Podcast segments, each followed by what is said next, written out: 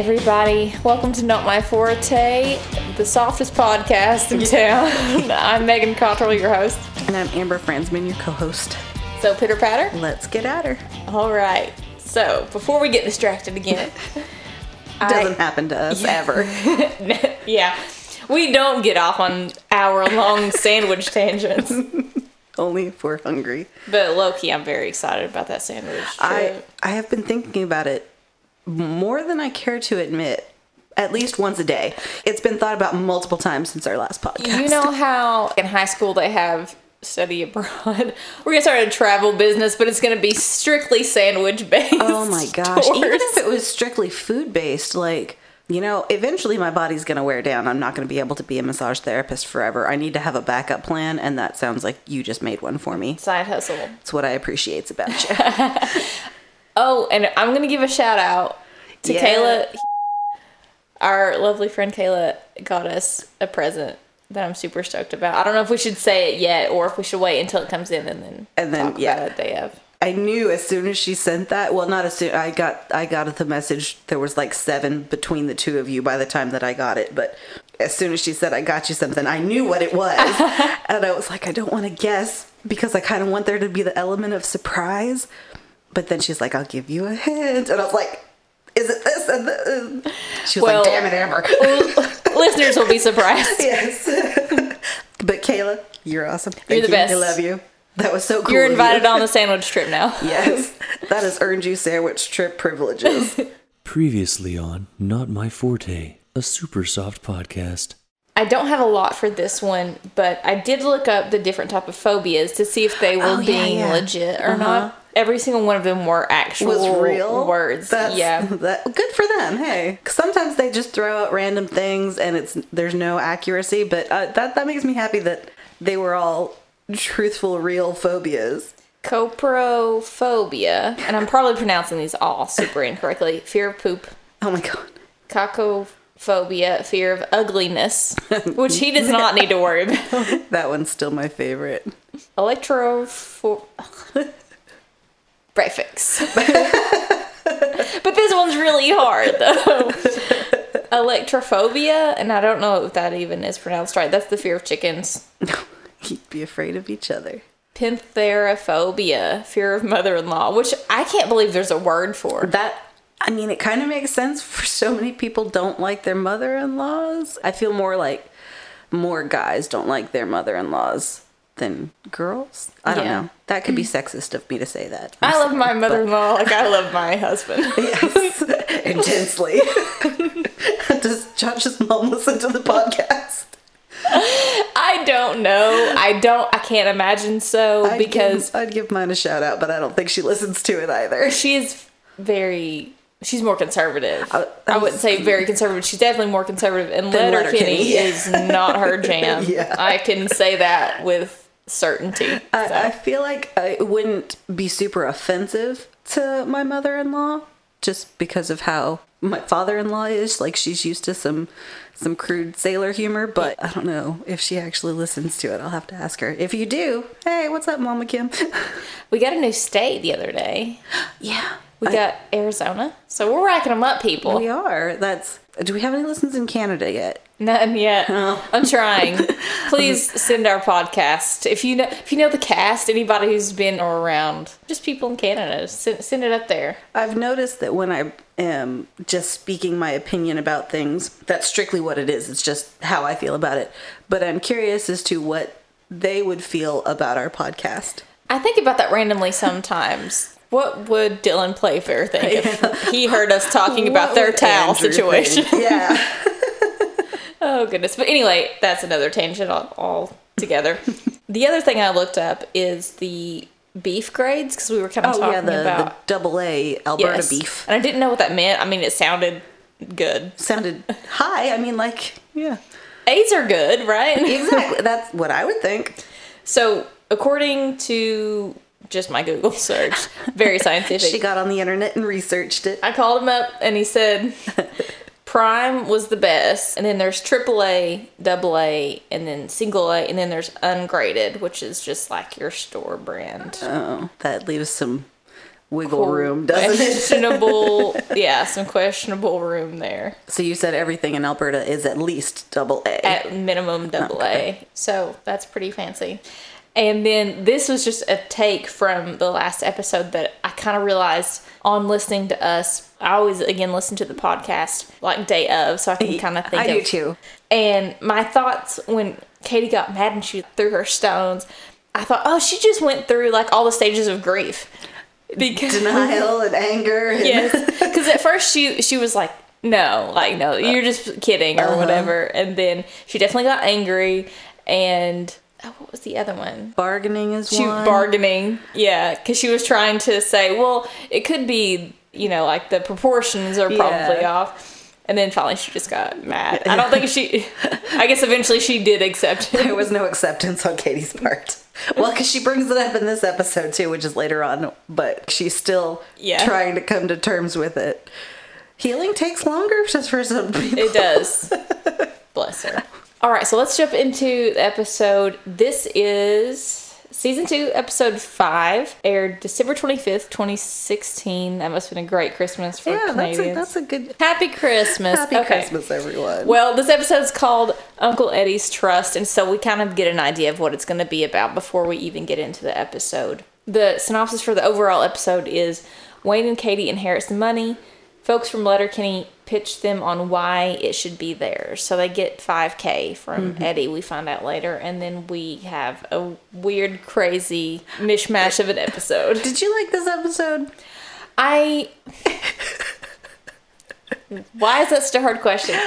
I liked it okay. It again weird. It was not my most favorite. Yeah. But what I did enjoy, and I had this thought I was gonna bring up later, but it, it's fine oh. to bring it up now.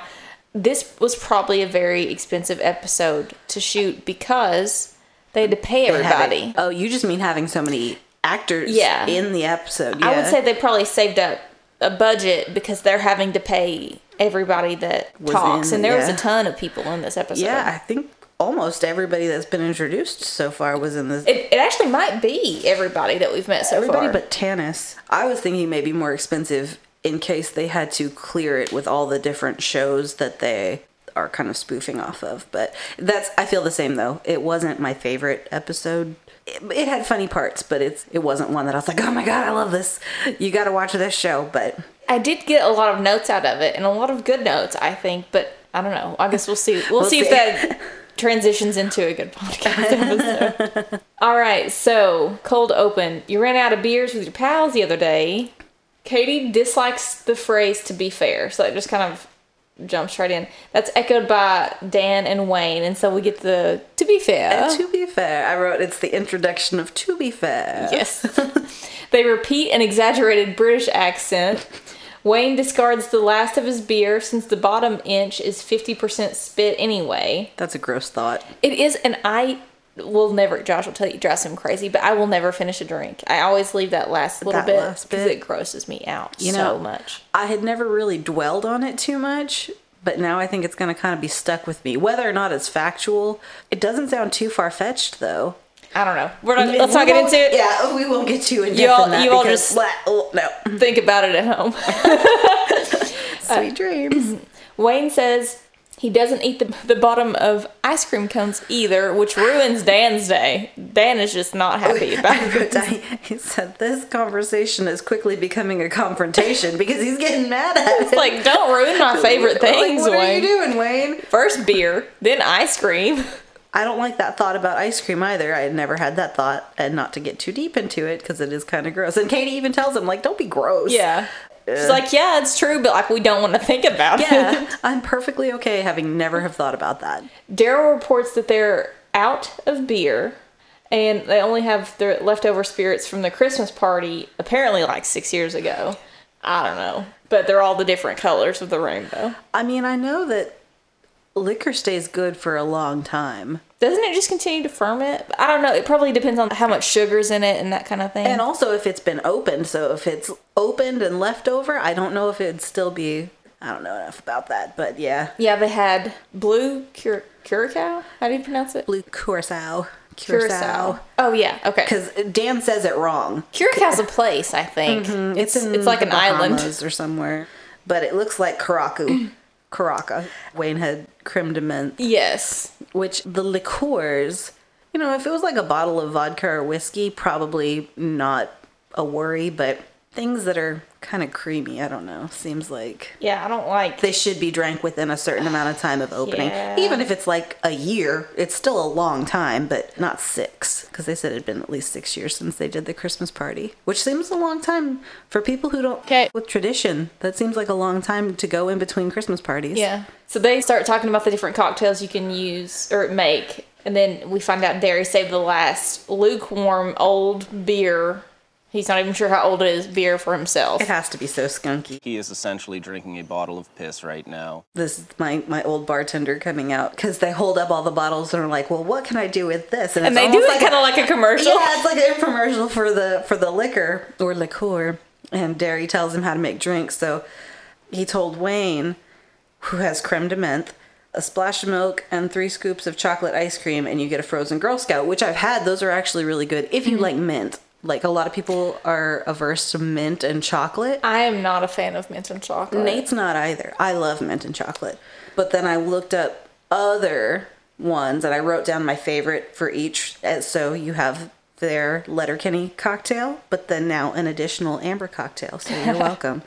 And so for the creme de menthe, I wrote down grasshopper, which is one that I've had before. I've heard of that. Yes, and it's good. It's the creme de menthe, white creme de cocoa, and light cream. You kind of drink it like a martini or in a shooter. I was gonna say either a shot or a sipping martini because that's kind of sweet yeah. so it's either a, a little bit smaller of a drink like you wouldn't fill up a pint glass with this and drink it that'd be a bit much working to get drunk on this just sounds terrible. Just Um, this I- in I f- particular. I feel like you would get full way before you got drunk just because most of the things that I saw for it, you mix it with milk or cream or something that's kind of heavy Yeah. like that. Well, even just like Wayne takes it down the hatch and he.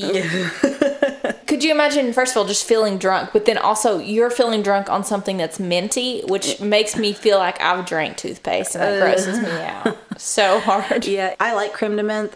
I don't think I could drink it straight. There's so much stuff in college that we drank straight that should not have been. Do you remember. Aftershock? Okay, so that sounds familiar. It's like if Big Red I was was, gonna say, was an alcoholic cinnamon? beverage. Yeah. That end. Did you ever have Goldschlager? Yep. That's what that kind of like spicy stays with you for way too long. That's Aftershock's big brother. Much bigger, older, hotter brother. Aftershock is the the well version. That even sounds bad. I love when Derry informs them that they're out of alcohol. uh, it- well, I think he says we're out of beer. and they all go, no. Whenever they say no like that, it just they sound so Canadian to me.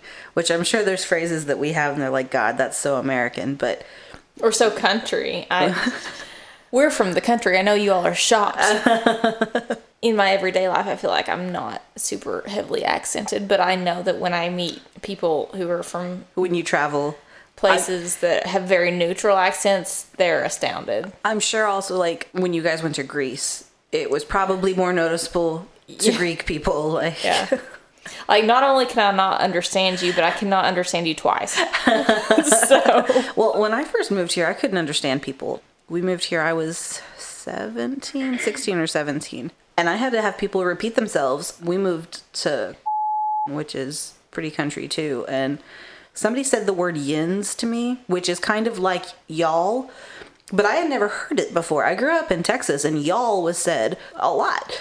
Yins, I had never heard. I didn't know what it meant. I didn't know what the person was saying. I just stared at them for like I asked them to repeat themselves like three times, Yeah. and then I just I, uh, just okay, I walked just away. I just don't know. We're not going to be able to talk.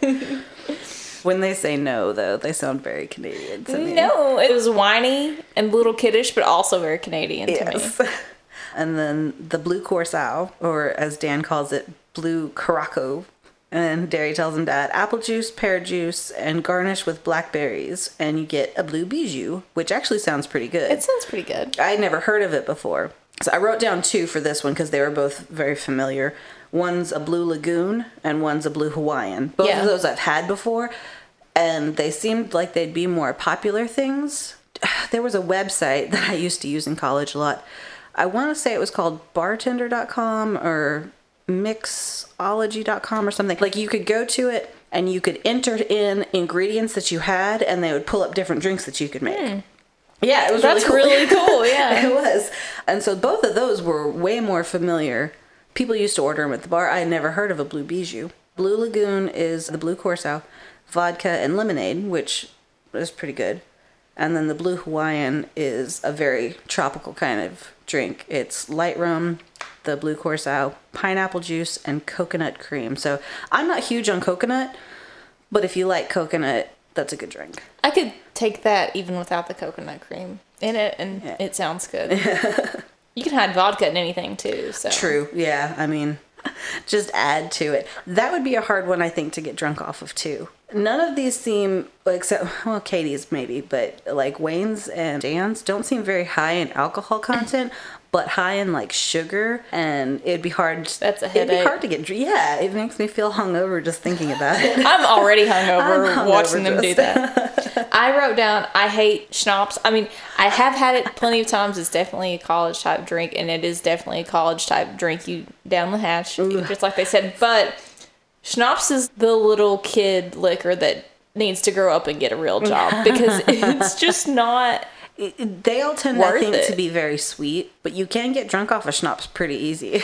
I couldn't do it as a shot though, like as just straight. What would you? So they have what is? He tells her to just just down, the hatch. What yeah. was the flavor again? Do you remember? Um, she calls it butter ripple schnapps, but to me, I figured that's like butterscotch. Yeah. butter schnapps. oh, I love butterscotch. Yeah, I actually I have some at home that I can't drink right now, but uh, the so the drink that I did, and this is I don't know if my friend Danielle listens to the podcast, but shout out to her on her twenty first birthday. We went out. And as her first legal drink that she got out at a bar, I bought her buttery nipple shots Oh, that we yeah. did together. And that's just the butter schnapps and like Bailey's, like Irish cream. And now that's a good time. It is because those they're good and they're tasty and they're a little sweet and they go down easy. Mm-hmm. And when you add that Irish cream, get you Okay. up pretty quick. like you don't need too many. It's really early in the day, or it seems to be still early in the day, but they say the liquor store's closed or the beer store's closed. I forget. I wonder if one. it's a Sunday. I Are- wondered that too. Are beer stores and liquor stores closed on Sundays in Canada? I guess I it varies know. in America too. Hot Like- take in our life. Here, for the longest time, we could not get liquor. We couldn't get almost anything. Could you even get wine on Sunday? No, you couldn't get wine on Sundays. We were- because also wine was only sold in liquor stores for a long time. I remember it was a big deal when just a couple years ago you could start buying wine in grocery stores. Yeah, because the Lord doesn't drink wine on Sunday or liquor on Sunday, apparently. Or beer. Yeah, they would like they literally rope the whole section of the store off. And that used to really drive me crazy because so I used to be a bartender. I'm sure you've all heard that by now. But if I worked Saturday night and then got off work and it was after midnight, I would try to stop by the store to buy beer on my way up to see him, and I couldn't because it was technically Sunday by then. And that was super frustrating. Did you ever make the trip to, to Pappy's to get. Was that uh, open on Sunday? I'm sure it probably wasn't. I don't think it was open on Sundays. Pappy's and Boone's I went to Boone's a lot too. We lived in a in an oh, area where it was a big radius before you could get to liquor. Yeah, it was it was dry. Our campus Yeah. was technically a it was technically a dry campus. Allegedly. That was perfect. but yeah, because it was dry and we had the Oasis. Yeah, that I was feel like beer. that was, and that's was it. beer. There was a lot of Mike's Hard being drank. Ugh, ugh, that gives me heartburn just thinking about it. Oh God.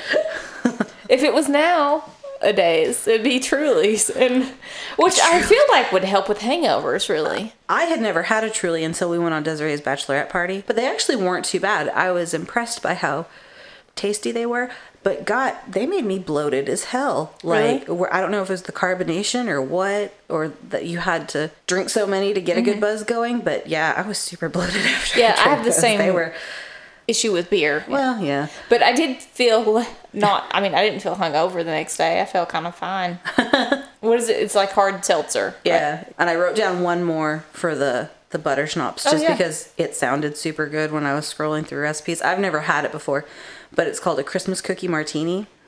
So you got an orange wedge, rainbow sprinkles, RumChata, butter schnapps, orange liqueur and coffee liqueur and rim the glass with the orange slice and then dip it in the sprinkles so they stick to the side of the glass. Mm-hmm.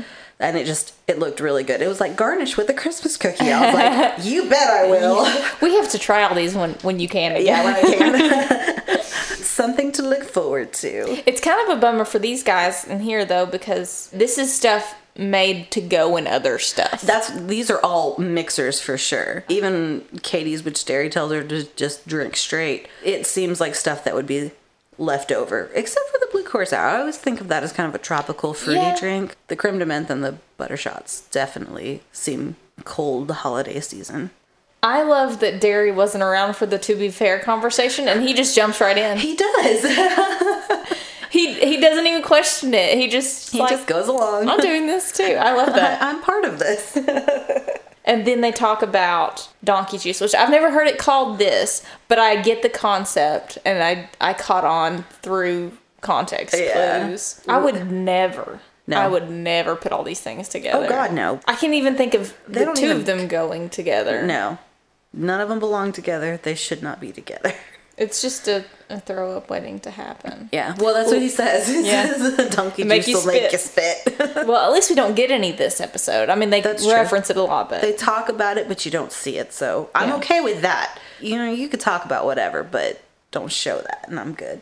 That was a long intro. it was that was a cold open. I was just sitting here thinking, oh gosh. All right, we're getting close to the end of the episode. Nope. All right, let's just jump to the first scene. Then Katie reports that Uncle Eddie died. Letterkenny's longest running mayor, and he apparently moved to Fort Lauderdale in the end of his life. he left them $5,000.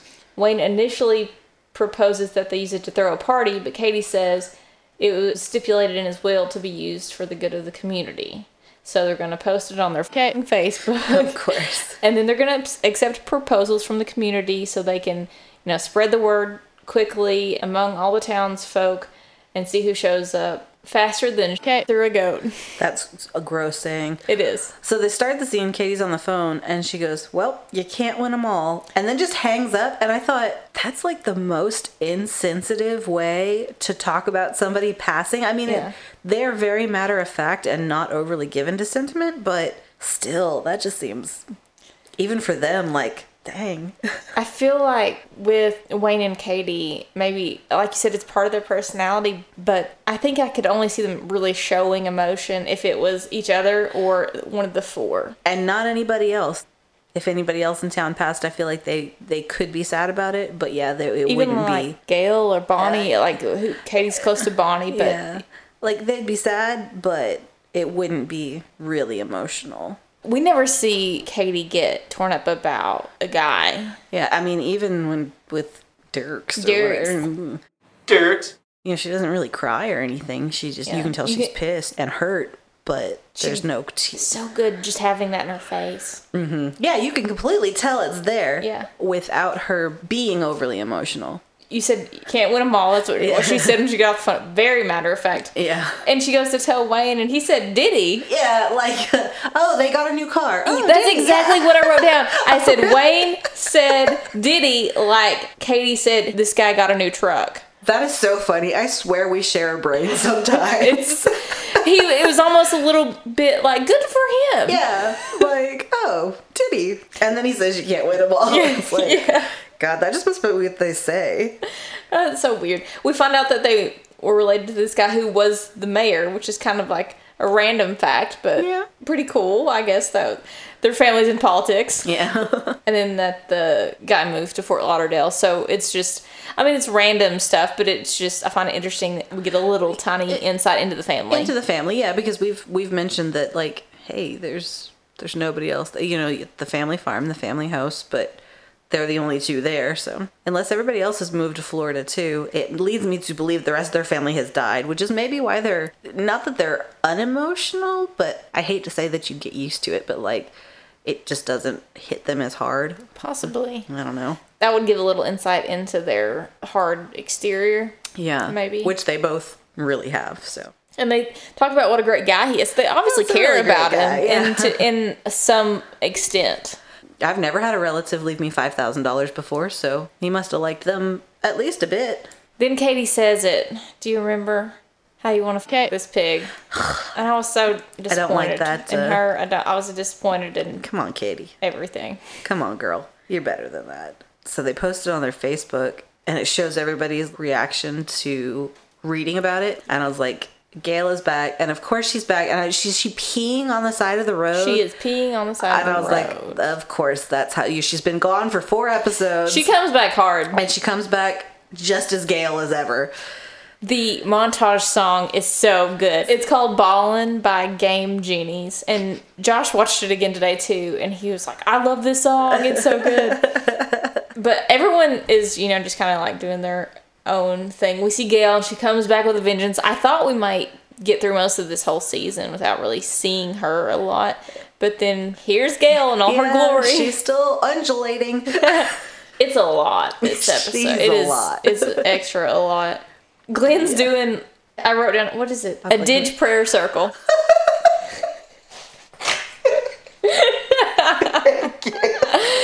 oh man! Oh. anyway.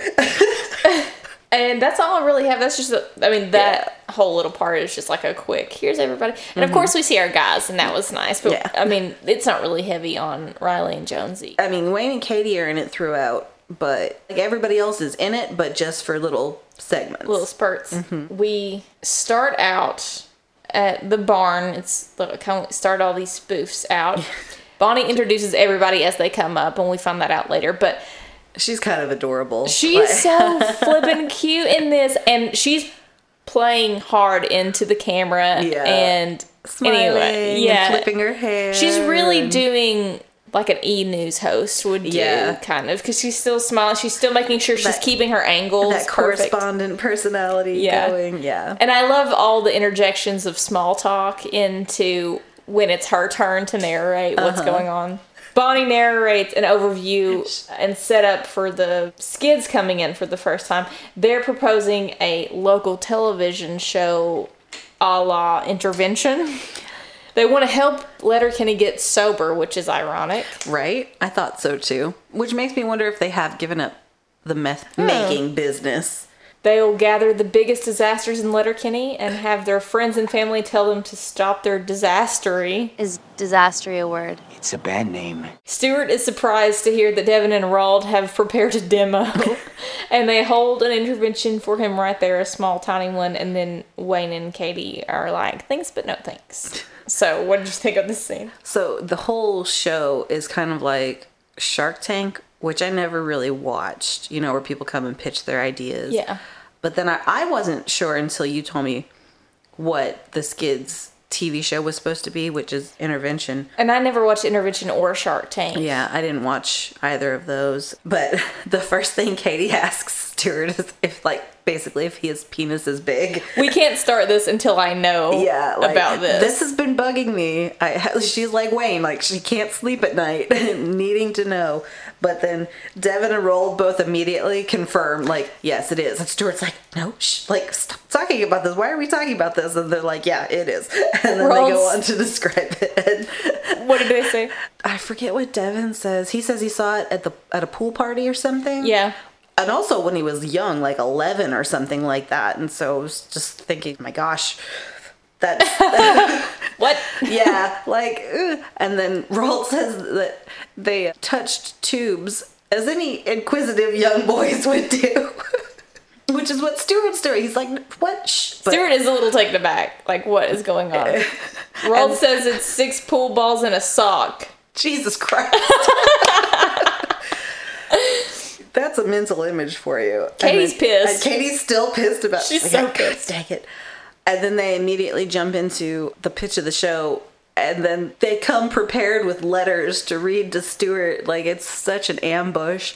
I've never been part of an intervention. They seem like they would be extremely ambushy to me. And I don't, again, I've never been a part of one, thankfully, but I don't think I would like that. That just seems like a bad way to go about trying to help somebody. And I could be mistaken. Anybody who's had to do it and it's been successful, that's good. But I don't like most reality TV. I hate anxious, awkward situations. and that's all it is. It's all it is. I hate screaming and fighting.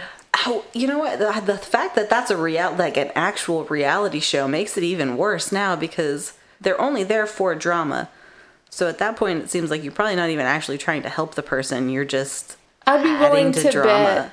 bet that the show probably helps with the cost of Rehab sending them to something? Mm. rehab, if I had to guess, which is good, but also exploitative. Yeah. I don't know. It seems a little That's sketchy. that's how I'm leaning towards this. Hopefully, it's well. I don't know. Some I guess sometimes you have to do what you can do, and also they would have to sign off on using episode, so the person getting the um, intervention would have to have give to the agree okay. that it's all right. I will say, you know, Devin's never been one of my favorites, and I I don't. I've not enjoyed the back and forths between he and Katie the last few episodes, but when he's reading Stewart his letter, and he's talking about like what a mess Stewart is right now. He's like, you don't even know if it's a weekday or the weekend, and he like glares at Katie, and that was a pretty funny jab to me. Maybe because it was just the jab, and then they move on, and it wasn't the back and forth, but it made me it chuckle. wasn't drug out. Okay, so I mentioned this earlier today to Josh, and I'm possibly just completely wrong, completely off base, but I think that the inside part of the barn might be a backdrop or like I'll have to go back and look. I didn't look too closely at the inside. And the only reason I think so is because I was looking. I don't know why. I look at weird stuff when this is going on, and I, I had a pause at the time, and it looks like there's a little crease on the ground. Interesting. but I don't know. It could just be hmm. me looking too hard into things, and Even if it's a real barn, like a barn in what's I the- think it is a real barn. but maybe you know how like if you have company come over kind of last minute, you might shove everything in a bedroom and close the door. Maybe that's the equivalent of it. All right, we want it to look like the barn's open, but we don't want you to see all of our stuff, so we're just gonna put this drapey backdrop so it looks like the inside of a barn, but we still have our privacy. That's what I was kind of thinking. Hmm. It might be, for example, the people that own the barn might just use it for storage, or it might be completely empty or completely screwed up inside, and so they were like, Or "We're it could have just it." not had the aesthetic that they wanted for the show. Yeah. So yeah. Okay. Or I could be completely idiotic, and it could be like a real. Or it could be the inside of this barn. We don't know. We And don't I'm, know. I'm I'm reading way way way too too much into things. But so this is when we need the actors from the show to have some input in our podcast. yeah. Tyler Johnston, if you're listening, we are yeah. we are talking to you, bud. They said that Uncle Eddie got sober, and so this might be something he would be interested in at 90. I was to say, how old did they say he was when he finally got sober? It was a present to himself on his 90th birthday. Wayne said, "Well, you've come that far." yeah, like, what's the point at this point? But Oh, in the background, I'm sorry if I'm like boring you all with like all this background. Okay, but I stop it. I'll like make notes and I'll stop it. And I'll make notes and stop it. So I just catch things in the background of stuff. But in the background of Devin reading his letter to Stewart, I noticed a flagpole and there's a big Canadian flag waving in the background, and I thought that is a that's a country thing for us too. yeah, there's flat like Flags everywhere. American flags and Confederate flags and or- Tennessee flags. yeah, and Tennessee just- flags. So Yeah, that is a big thing here. It- I yeah. don't remember ever living anywhere else that had so many. I mean, people put them on their trucks and drive around here too. Like I've I've never seen it as big anywhere else that I've lived as, I, as it is here. yeah, America. My grandfather actually last month had a big ass flagpole installed because if you haven't noticed, we live in America. We just wanted to make sure you all knew. Yeah, in case you guys didn't know. But I saw. can- I mean, that was a pretty big flagpole that they had back in the background, and I think it was just someone's house that happened to be in the background. So my immediate thought was, oh, they do that in the country in Canada too. So it's so just a country thing then. That's all I have for that chunk. the only thing I have is when they're talking about Stewart and Roald touching tubes, Wayne and Katie look at each other and then they're so embarrassed for Stewart. And Wayne says, Sounds like touching tubes was a pretty big setback for Stewart, but your pitch was the real disaster. I'm out. and they say out so They Canadian. do. I feel like they could pronounce it that way, but that it's kind of put on especially for this episode. Mm-hmm. And they have that very dramatic background music Yeah. too for it. So, but that's the last thing for that scene. Then we jump to Bonnie introducing our favorite guys and your favorite guy. We're, I'm, I'm assuming it's your favorite guys too because you can't tell me any different. Yeah. you can't correct us unless you So- send in the emails. Exactly. So, Sorry, listeners. Until you email us and tell me differently, I'm assuming everybody loves Reilly and Jonesy as much as we do. yes. So the winner's the genetic lottery with no more than an ounce of gray matter between them. And here, She is a little sassy. she's a little she? mean. I mean, if anybody, if you're gonna say that about anybody, I would think it would be the Skids first. But or McMurray. I mean, like, Yeah. as her brother, but she should know. that's true. I have no illusions about my brother. I know what he's at. So Reilly, Jonesy, Tyson, and Joint Boy show up, and they propose a local version of something like. In here it says the Ultimate Fighter. Josh said it was like something else. I can't remember what he said it was. I can't Um, either. He literally just told us right before we You started can the podcast. plug it too. here, Josh. I know you're screaming it right now. He's like, God dang, these women can't remember it. What button do we have to push to start recording, Josh? it never works when he's not here. Literally, okay. We won't even get into that. I was gonna say I could push a button and it not work, and Josh would just have to walk in the room and push the same button The exact same and be like, "That was the easiest." To Okay. drive. anyway, Figure it out. So they propose a local version of what we call here in the wiki page the Ultimate Fighter, where the toughest youth in Letterkenny live in a house with a gym and a pool. They work out together shirtless. Katie admires the posters of the sweaty dudes. Wayne finds the whole proposal a little fruity loops. So I wrote a true story after Bonnie says they're the winners of the genetic lottery because really they all are. I know she's trying to be mean, but she's not wrong. That, I mean, that part's not wrong. because damn. yeah. At first, I and, until they got further into explaining it, it sounded like America's Next Top Model to me, just because all the people coming in the house, and then they're like, and then they'll fight each other, and I was like, oh no, I guess that's not entirely accurate. That would have been a good one to use as America's Next Top Model, and then they could judge all these girls and be involved. Yeah. See, that seems like, come on. Hey, I've got good ideas. Jared Keeso and Jacob Tierney, if you need an extra writer. The way that they are describing it, it does come across as a little bit sexual in nature because they're talking about no air conditioning, so they'll always be shirtless and they'll always be sweaty, and they're gonna teach them to wrestle too. And then- and then he goes, what does he say? He's like, top mounting and bottom control and stuff like that, something along those lines. And throw in some booze, let them have a drink together too, and then there'll be a pool and they can go swimming afterwards. And Like, Wayne's like, "What are you guys getting at here?" like, what is your actual angle on this? Reilly and Jones, you're still pissed at Katie, and she she gives zero f's about that. Well, and I wrote Jonesy finally, finally Yay! catches on to Katie's how she does these things about finding out. Reilly still has not caught on, and he's like, shh, like, shh, shh, shh, shh, shh, shh. you're gonna give us away again. Yay, Jonesy! Yay, Brains and beauty. There's that gray matter between them. so I had a question about this, and I don't know if they're doing this on purpose or if they're like playing into it. Tyson always has a red bandana in his back right pocket. I didn't know exactly what that meant, but I knew that I'd seen somewhere it meant something, so I googled it. Is it like a Bloods and Crips thing? Uh, That's what I thought at first. That's And I was like, oh, maybe it's like a gang thing. But appar- it has to do with like sexual preference. And so apparently, a red bandana in your right back pocket, and there might be other stuff that says that I'm wrong. I don't know. You all write in and tell us if I'm wrong. But shows that you're a submissive. like S and M. Yeah, if you're, well, like basically you're a bottom. I've never heard that before. That's funny. And I thought, I wonder if they like know this for sure, if they're playing into it, if they have no idea he's just sweating, he's carrying a bandana. I don't know, but I just noticed that I always see that in yeah, Tyson's. look right there. You can even see it right there. Yeah, exactly. I thought surely that has to have something to do with something. I don't know. But I thought that it was funny because it was playing into even more the situation they were Into- talking about. into their pitch. Katie says, Uncle Eddie was into helping the youth. And Wayne says, Yeah, it was his only downfall, really. this is one downfall. It reinforces his his love of children.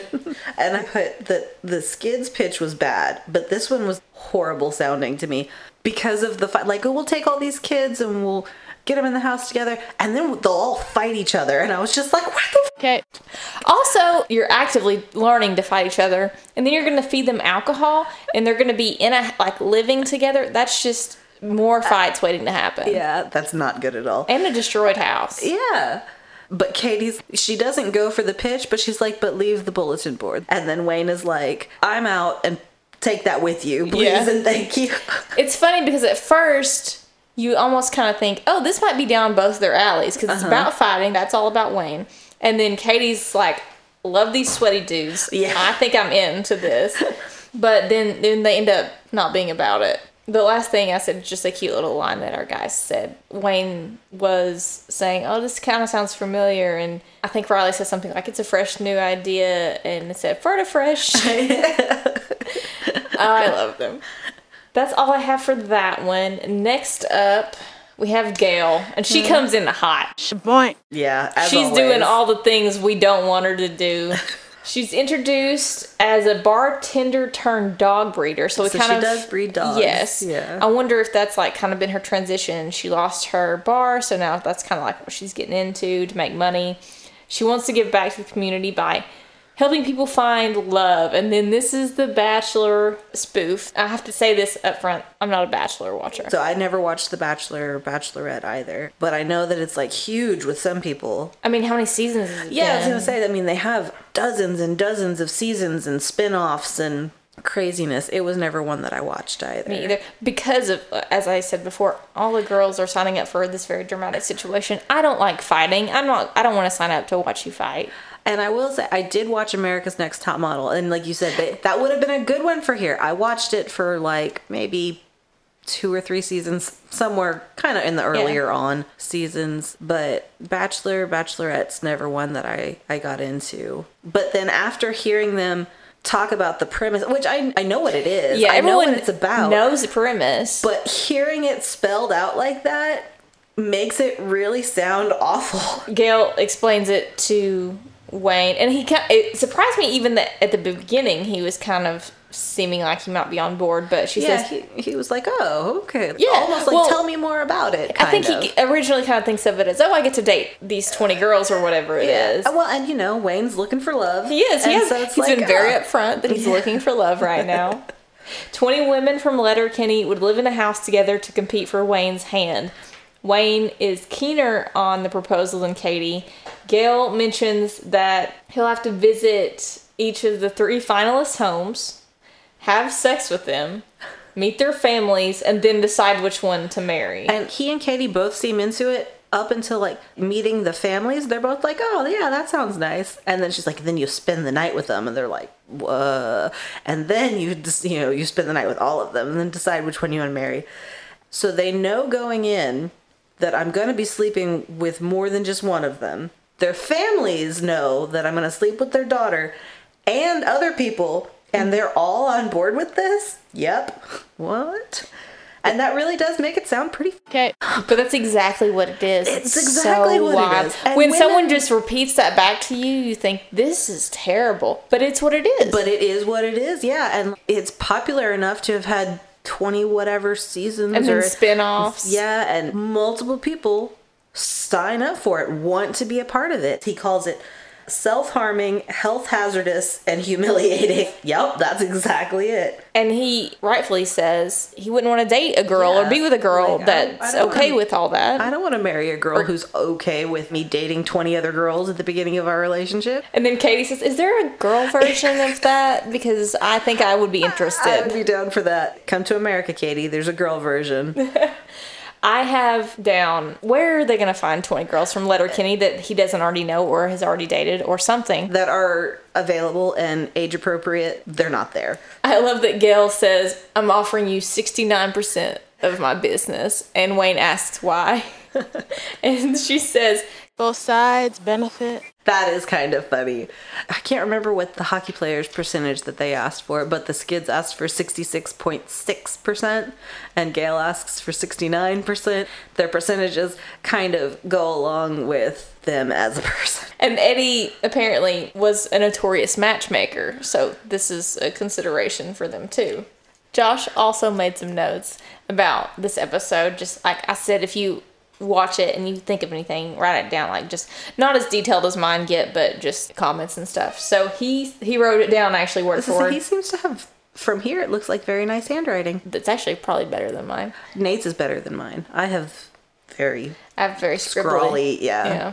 He wrote down legend on the D floor. And then right. Gail immediately says shaboink. Shaboink. So that kind of gives us an inside look. That's one of Gail's funnier things to me. She's still undulating. That's the only word I can think of for this movement that she's doing. She doesn't stop and she's unfazed, Yeah. but she still says the word shaboing. I wrote down Gail's stance and squiggles. That's a good way to describe it because she has a wide leg spread stance that she assumes. Mm. And squiggles. That's the only way. that is the most scientific way to state what That she's is doing. the technical name for the movement she's doing. I don't think I'll ever get into the Bachelor or Bachelorette. I just don't. It's, I mean, uh, See it. I feel like when it first came out, it was, you know, risque and this good looking guy and all these pretty girls. I hope people are kind of coming around to the realization, understanding of what it actually is and seeing how harmful this show could actually be. It's a terrible premise for a show and it shouldn't be happening still. It's 2021, people. I think at this point, people really see it more as a performative thing because a lot of these people, when you sign up to do it, it is literally a casting call. So it's, I mean, even though maybe not necessarily actors and actresses, I feel like people signing up for this are trying to get noticed. They're trying to be in. They're not even actually looking for love anymore. They're just looking Yeah. for that 15 minutes of fame or something to kind of boost them into a more known fame. Even if it's insignificant fame, slight fame, it's still some sort of taste of that. One thing I do know because I love my gossip magazines is that the most recent Bachelor came out as gay After, he did fact. the show with a bunch of women? Yes, and he had he'd picked a girl, and they seemed to be happy. They dated for a while. He's dated women, I think his whole life, uh-huh. and you know he just finally came out recently after the fact. That's kind of gotten like a lot of news. The only thing I really know about it is that the majority of the couples don't stay together. The very first ones, I think, are still together. Really? if I remember reading that correctly. So that's good. Maybe, maybe at the very beginning, it started off as something a were little actually more. looking for love. Yeah. I feel like I've seen a blurb on Facebook or something that three couples of all of the seasons of everything actually have stayed together. But yeah, I feel like you're right. One of them has been together for like years and years from one of the very first. I think it's the very, very first ones. And like I said, I don't keep up enough to know. Maybe that'll be on previously on next time or something. oh, Gail said something about cream, which I'm sure was inappropriate. Of course it was. And I can't remember what she said exactly. But then Wayne or Katie one references Canadian cream. And so I looked it up what they're talking about. They're talking about Tim Hortons Canadian cream filled donuts. Yeah. So he says like maple. Boston cream and she says Yes. Canadian maple is better, which sounds really good to me. Yes. When we were in Portland, we went to Voodoo Donuts and they had one that was called a, a Portland cream that was really good, but they had one that was a maple bar with a literal slice of bacon on top of it. Oh, That was such a good donut. that sounds so nice. maple and bacon, that does sound really good. Maybe good. we'll change our sandwich based tours to bread based tours so we can go through a variety of Yeah, foods. didn't you say there was a bakery there too that did specialty cookies? Mad Batter? Yeah. I think is what it's called. So it's gonna be a foodie tour. yes, That's how I emphasis concentration for me on bread and bread carbs. Carb specific. yes, this is a carb trip. Then we go to the McMurrays and Jim Dickens. Was it your least favorite? It's probably my yeah, least it's favorite. my least favorite. McMurray asked Bonnie really quick, "Hey, did you feed the dog?" Which is kind of funny, like a funny lead into it. All right. All right.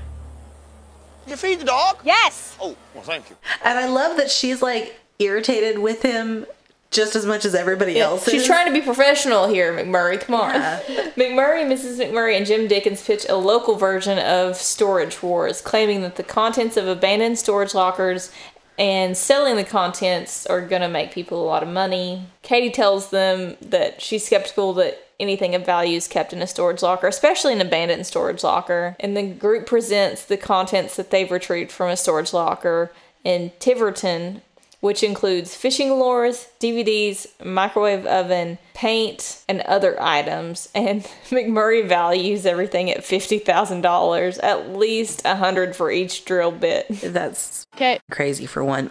This was another show that I never watched. Whatever storage unit. I've seen a show. few of these. Have you? Yeah. I've, I've never seen this.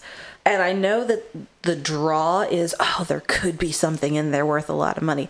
But I'm kind of leaning with Katie. Like, Mm-hmm. I've had storage units before. I've never abandoned one. But usually, other than some things being sentimental, nothing in there is going to fetch a grand amount of money. Same. He overprices a lot of this stuff, and I, that's exactly what they do on on Storage Wars. You could get, in theory, money out of it, but it's going to take a lot of effort, and you might not make any money. Well, and I could be mistaken because again, I've never actually sat down and watched it. I kind of know the premise. Isn't it like auctioned off? And so you're Yeah. spending money to get this abandoned unit. So you have to at least make up whatever it is you spent on it and then whatever else is left is profits. I just don't see that mm. being a lot of profit. For the most part, they normally open it up, and there's a group of people there, and you can peer in, but you can't touch anything. You can't go into Uh, the so you unit. can kind of you can get kind of an idea if you see something that you think oh I, I think that might be valuable that you see it like from the outside then you kind of get an idea of what you want to Okay, so it's not like you're going on a completely closed storage unit that's Yeah. at least that's a little bit better, I guess. they auction it off and you have to recoup at least what you've paid for it and then just hopefully make more hope that there's something good in a box somewhere. I put McMurray is one of the only people that can like instantaneously aggravate Wayne. They're so disjointed because you know Wayne Wayne's pretty easygoing and like is fairly easy to have conversation with with most people as far as flow, but they have no flow at all.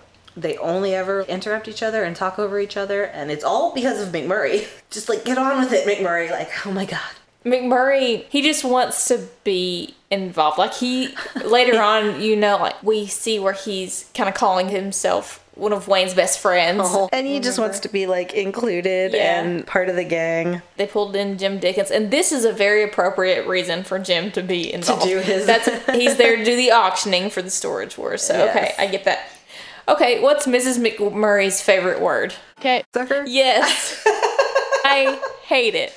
It's Hate it. Hate it. Hate it. she's so cringy to me. She's a, I mean, we've said it before. She's a beautiful woman. She's pretty. She has a nice body. She is so cringy to watch or look at when she's Mrs. McMurray, though. You said she was in another show, and maybe she's not as bad mm-hmm. on that one. I hope this is a really put on character. Yeah. She's right there with Gail for me. She doesn't quite move the way that Gail moves, but she literally like licks a paint can trying to be seductive, and that was so gross. I like, well, stop doing that. I just want to like thump her on the head. She says, "Who does she need to?" And I'm not gonna say who does she need to speak with. I'm saying that instead of what she says Quote, to get a G and T around here. And when she says that, it pans over to Jim, and his eyes are really big. Yeah, he was just like, oh Like, oh my gosh. Hey, What? anybody got any gin I can use? Which he's been around her because he's on the ag board, mm-hmm. and so he should be kind of used to her. But I guess still sometimes when people spout stuff like that, it can be like, "What did you just say?" and McMurray doesn't even, it doesn't face him a bit. He just keeps on with his pitch. I put that these are some of the worst pitches ever. Like none of these have been good ideas, but literally these are all shows, Yep. and it made me wonder. What were the original pitches for these shows actually like in a studio with producers and stuff like that? Somebody had to actually pitch these ideas and they had to say yes and turn into shows. And that just doesn't seem possible based on the very realistic way that they're being pitched in this Letterkenny episode. That's true. You hear them out loud, and again, you think this is a terrible idea. This is a terrible idea. and someone took that and put it on TV. yeah, The Bachelor has tons of seasons. I don't know about the first two, how many seasons they had. The storage locker, sh- I think there's like a few different storage locker shows. yeah. There's a few. And they have multiple seasons. So I mean, Yeah. people I think it might still be going Yeah. for all I know. So for as bad of ideas as they sound, there has to be some sort of target audience Yeah. that they're reaching. Yeah. McMurray continues with his pitch, and then when he takes a breath, Mrs. McMurray says again, I'll even settle for a Jim Collins. Do you know what that is? I've heard of a Tom Collins. Oh, sorry. Maybe it is Tom Collins, and I can't read my own handwriting. Jokes on me. I a Tom that Collins. was like a Canadian spin on it. that would be hilarious. like and we just Tom Collins we're gonna call it a Jim, Jim. Collins Yeah. because Jim Dickens. Okay. Anyway, so what's in it? Because I was wondering. Ooh, that I would have to Google it. I know that. it's a gym, a gin drink, a gym drink. I can't get off of You it. got Jim on Apparently. I got Jim Dick skin on the brain. I worked at like a sports bar, and so we did a lot of beer and we did a lot of margaritas and even a few martinis and then like different kinds of daiquiris. Tom Collins was not a drink that people came in and ordered at the bar I worked at. that so seems I, like a golf type it seems a little bit more um like a country club type. yeah, like country drink. club a little bit more like if somebody feels like they're kind of high class. I'm not a gin drinker either. I don't like gin. I don't like gin and tonic. I don't like gin with limes. I I have tried different kinds. I'm not a gin fan. I went to a bachelorette party this weekend, and I met a, a 22 year old who she loves gin. What? I See, know. and gin also seems like an old person drink Exactly. or a Snoop Dogg drink. Like, Gin and unless you're juice. Snoop Dogg. Or Oh, you're elderly, don't be drinking. Yeah, what 22 year old likes gin? How did she drink it? she said she would drink with anything. She loved it. Ugh, I know. that's, She's an old soul, apparently. I guess. Uh, I mean, I like to think of myself as a crabby old man, but I'm still not drinking gin. I don't know. To each their own. McMurray said, Should I call you Vanna White? A little role play there. I'm like, Calm down. Yes, they both need to just calm down all the time. They need to take it down like five notches at any given time. He's wildly overpricing all this stuff, but then when she gets those stupid drill bits, she points it to her butt. Did you see that? I, I must have blacked that part out because I, I noticed the licking of the paint can and the inappropriate body movements with some of them, but I didn't notice that part with the drill bits. She does that and then she sticks them in her chest like area. and like, like cleavage, and he even says that you could put them in. You could, because he says drill bits in your tits or something like that. Yeah. Which, why, Why? McMurray? Why indeed? and you know, like you know from the jump, Katie and Wayne are not into this. No, he does not price anything even semi accurately. But don't they pull out a VCR? A VCR. So there's DVDs and a VCR. and which this I is twenty, at least twenty sixteen. Like the VCRs were already pretty obsolete at Yeah. that point. DVDs are almost obsolete now. You can just stream everything. I don't foresee them continuing to make DVDs at some for point, very long. Yeah, that'll be pretty dead. Everything's just streamable. So Eddie wouldn't have liked this idea, and neither does Katie or Wayne. Nope. So she said she would take this idea, put it in a storage locker, and abandon and it. abandoned it. I'm out. I'm out. And then we get to your favorite boy. I love my Glen. I put Glen in the salty treats, but I realized after the fact it's not the salty treats. It's, It's not just the salty treats. Yeah, three of his poor youth that he suckered into coming. before uh, they start this though. I love that Katie just is like, Bonnie, where'd you get your dress? Yeah, I like that part.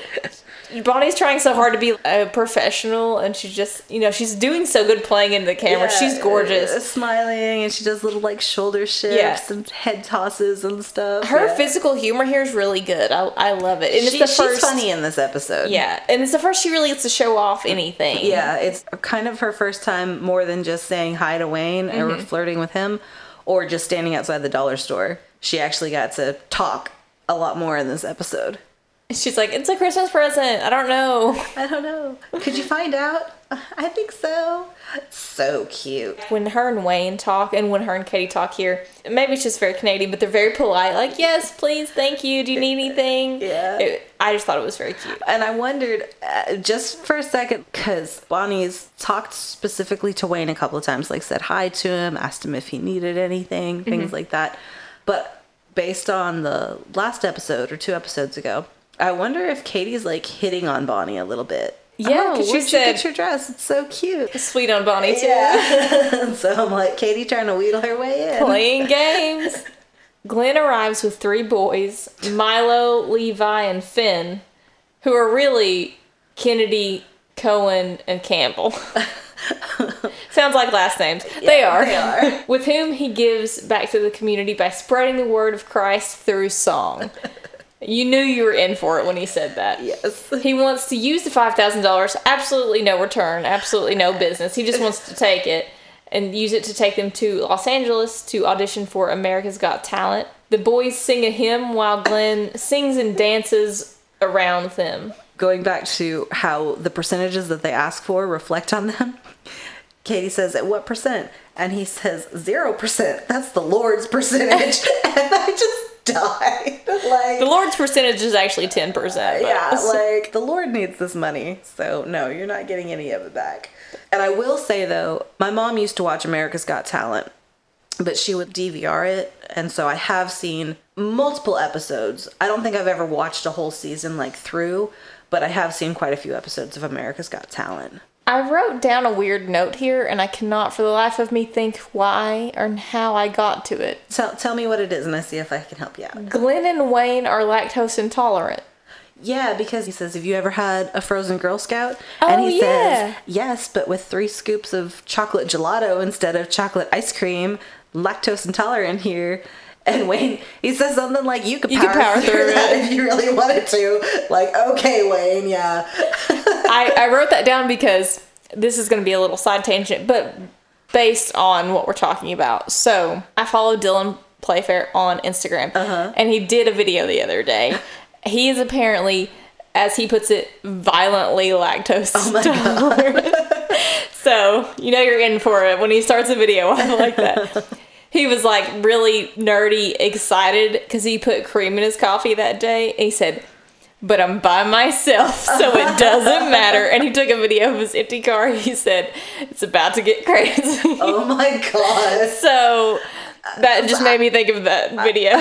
I, I'm not, thankfully, because I enjoy dairy things, but sometimes it does just make you gassy. But I know that some people like get horrible stomach cramps and stuff.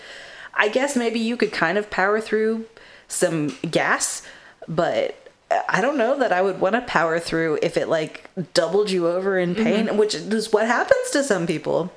But I guess Wayne doesn't care because did he make himself a frozen Girl Scout? He might have. He, he obviously did, I guess, if he, he was talking about how it tasted good, or mm-hmm. have you ever tried it? So I guess he had tried one at one point. yeah. Did you see the hand motion when Glen said that he wants to take them to the epicenter? No. He goes, The epicenter. Oh my god. And I said, Glen, kind of a fisting motion in case any of you missed it. I don't know why I decided to do that like you all can see, but it's exactly what It I just for me. yes. Secret time for Amber. Yeah. But talking about LA, he's taking them to the epicenter, and I thought, oh, Glen, got to tone it down about twenty percent there, but Yes. So these poor boys, they don't look super uncomfortable, but I feel like I feel their pain. You know what I mean? Yeah. Like they're not outwardly making too much of like an uncomfortable face, but there's no way that they're actually comfortable doing this. I wondered if they were Sudbury extras. oh, maybe. Probably, I was thinking probably. I don't know, unless they specifically went to go cast for uh, these Yeah. kids, and they um, could have done either, either one. I guess made sense. And the kids, they're not bad singers, but they're not great singers either. They're not like spectacular. I wouldn't say they're America's They're Got Talent phenomenal. winners. Yeah. Yeah. But Glen starts singing and it's not good. I don't know if he's putting on. I hope. I hope so. Maybe Jacob Tierney Loki is a great singer, but he is not here. and then he's like, I don't know where you are, Finn, but you're not with me. Praise him. and it helps me if I start dancing. And then he starts doing these little dancey motions, and they're singing like I'm pretty sure it's not. Even, I could be mistaken, but I grew up in church, and it doesn't sound like any hymn I've ever heard. I've not heard it either. I think it was just made up for the show. And I was going to ask Josh specifically, since Josh has a musical background, are the words that Glen is saying here real things? Yes and no. He's saying real words that actually exist for the most part, at least in the beginning of his spiel. But then he just kind of starts adding O and auto and stuff to like random regular words. But while a lot of these words he's using are actual musical terms, he is not even a little bit using them correctly. I looked a few of them up. Did you? But, Okay. But he's gonna have to. I, I think I looked up two. I was gonna say he says crescendo at one point, and that's the only one that I was even slightly familiar with. Like, okay, that's an actual musical term. Everything else he said could have been complete gibberish, and I wouldn't have known. I knew crescendo, falsetto, Falsetto, yeah. and castrato because I don't know why, but and I double checked it. So that's the one that I made sure to look up because I don't know why Josh and I were talking about this at some point. But so a castrato, in case for those of you at home who want to uh-huh. know, is very interesting. This is a male singer that's been castrated to have a hol- like get a falsetto. keep a well to keep their boyhood voice so they have they're trying to keep them in an alto or a soprano range and that's i mean they quit doing that in like 18 I was gonna say that's some Okay. commitment to your craft, man. Yeah. That's inhumane. That's horrible. yeah I mean, well obviously i would say that this used to be done to young boys they obviously were not lining up i'm sure to get this done I wonder if it was done specifically for like if they were religious singers, if they were priests, or you know boys that were in the choir that were going to become priests. So maybe they're possibly maybe they didn't really need their ball sack, but I don't know. That just seems horrible to me. He that called- seems horrible to me. he called levi i think a castrato and i was like when he said it i my immediate thought was oh no oh no. Glen, what are you doing to these boys? he mentioned the why don't I just take them to the local talent search? And I was like, I saw that Hey, we saw the banner for that. And I also wrote a question because these are obviously extras in the show, but I wonder if you have to pay for vocals like you do dialogue. So in an extra situation, you have to pay them extra if they say anything. Oh. And these guys don't say anything, but they do sing, kind of. And I wondered if it was like the same situation because they don't actually talk. if it was some sort of loophole, like you don't really have a speaking line, but you have a singing line. I don't know. Maybe it's just if you have lines, because they would have to pay him for speaking, but somehow didn't have to for singing. That seems very unfair to me. It's just one note, and they give them names, so that makes him a little bit more of a character. But Yeah. I just didn't know how that worked. and he talks about he's going around and like referencing all these things. Josh, if you want to help me look up all these crazy words for previously He says a lot of crazy words. that would be very helpful. Josh was he mentions madrigals in this. He said something about Levi. This isn't madrigals, and Josh was in madrigals. What is that? I'm not. I'm I don't. really I still don't is. even know if I understand. So Madrigals was basically just advanced choir in high school, and we wore tights and Renaissance outfits and performed Christmas hymns in the fall semester. So, yeah. And he says, Finn, this isn't Okay. Glee. And I used to watch Glee. I almost just my drink out. that was almost a spit take. I'm so sorry. that was good timing. I didn't. I watched it a bit. I think I kind of dropped off after a while. But I think show choir involves dancing. Is that what Glee was? Yes. Okay. They had to have some sort of dancing movement. So there was some choreography along with the songs. Yes. I'm interested now to see if there's any home videos of that. When Oh, and it makes sense. They called Finn. They said Finn. This isn't Okay. Glee. Finn is the lead guy in Glee. That's the name of Oh, the main head Oh, that's, singer that's guy. funny. Yeah. That's a little. I just now I see live a on joke air. I wouldn't have gotten then. And Glen goes and smacks the back of his head, and Wayne kind of perks up.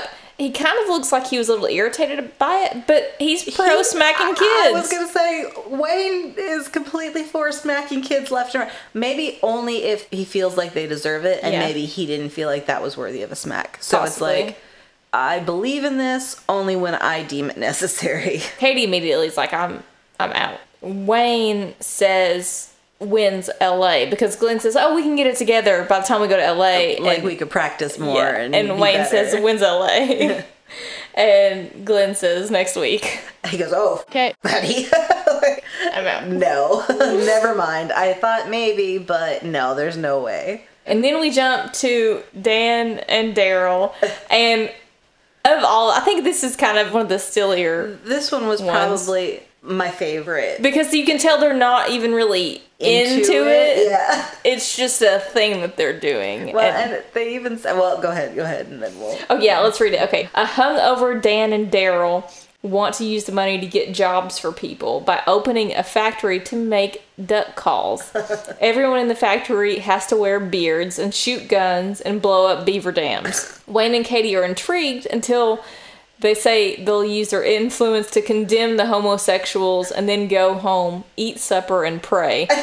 And then they admit they don't actually have anything against homosexuals. They just saw this idea on a TV show, which we we know Yeah. they're spoofing Duck Dynasty. And I feel like that's one. Even if you never watched it, you know what they were talking about. Katie says that's the worst pitch I've ever heard. and then Wayne says Derry can't grow a beard. Bonnie, she's so hung up on Wayne, but when Dan and Derry come, Derry says, "Hi, Bonnie," because you know he's he's sweet on her, and she's like, "Hi, Derry." Hi. Like you can tell she's not really into it. But then she says hi to Dan, and she almost seems kind of into it. She's like, Yeah. "Hi, Dan." Like not quite as much as Wayne, but definitely more than Derry. I made a note about that too. My thing is maybe Derry's just getting on my nerves lately. Like the character is just getting on my nerves lately. But is the way he says hi a little creepy? Can I, he's just saying hi? He's a little. I'm trying to think about how to phrase this. Maybe he's just kind of been a little more annoying lately. But we've talked about where he kind of has some childlike innocence, mm-hmm. but that can kind of translate into almost a creeper vibe. Not because I feel like he's a dangerous creeper, but just more like he doesn't quite have the right way to like social interactions. He just doesn't do well. And Yeah. so it comes off I think he does come off a little bit creepy. I think his tone in this was a little weirdly creepy. Well, even in like the episode where they're trying to pick up girls at Modine's and Wayne has to make a point like, don't go touch her hair. Don't start with that. Don't lead with that. Yeah, I, I think Derry's just, he's just awkward. He's okay. awkward, but is what he is. I don't blame Bonnie on that one. Here we already know that Dan's got a girl too. Mm-hmm. So maybe that's a well known thing and Bonnie sees it as well Dan's for sure like not trying to hit on me. He's got a girl. it- he's a he's a neutral, so I can be nicer to him. Whereas if Derry is actively trying to hit on me, I don't want to encourage that by being Yes. too nice. Yes. Which I, I know, I, I get that, or at least I used to get that. I don't have to deal with it as much anymore. But Derry even like jumps right into the gross stuff, like you go take a piss or whatever, and then I threw up. Like I just, you know, I I got sick. It's oh, just like, yeah, I think I didn't I didn't write anything down about that. which they all like- did, except well, I guess except for Wayne. I don't know if Wayne drank any of it, but because they all drank the donkey, the donkey juice. juice. and it made him spit. Yeah. At least they said spit. It wasn't quite as bad, and you didn't see it happen, so it wasn't quite as bad. He said I had to call Earl or call Huey. I've never heard it called that. I've never heard it called that either, which I don't don't find myself well versed in all the the vomit talk, but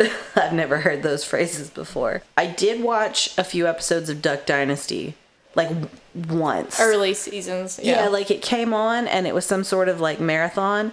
And I had never seen it before. I had kind of heard of it, didn't really have any interest in it, and then I watched like seven episodes in a row. And then I never watched it again. Mm-hmm. yeah, it seems like one of those shows where you could jump in, kind of what, like get into, especially if it's on like a loop or something. Yeah, it was on. It was some sort of marathon that day. But yet to me, it was like it was silly enough to where you could kind of watch. I had it on as like background while I was doing. I think I was wrapping Christmas presents or something. You know, not giving it full sit down and watch focus. Mm-hmm. Uh, and also, it was easy. Like there wasn't enough running storyline to where you really had to know what happened in the episode before. You weren't going to be lost. Yeah, the I wasn't next gonna episode. be lost. But they say they want to shoot guns and blow up beaver dams, which seems really mean to me. Yeah. And Katie even asks, like, are the beavers still in there? Which I had never thought about. Yeah. Like, they didn't do it in the episodes I watched, at least. I never saw them blow up beaver dams, but that seems horrible now thinking back on it. I mean, Did you ever watch it? I did off and on a little bit, like because my mom and dad would have Mm-hmm. it on that channel a lot.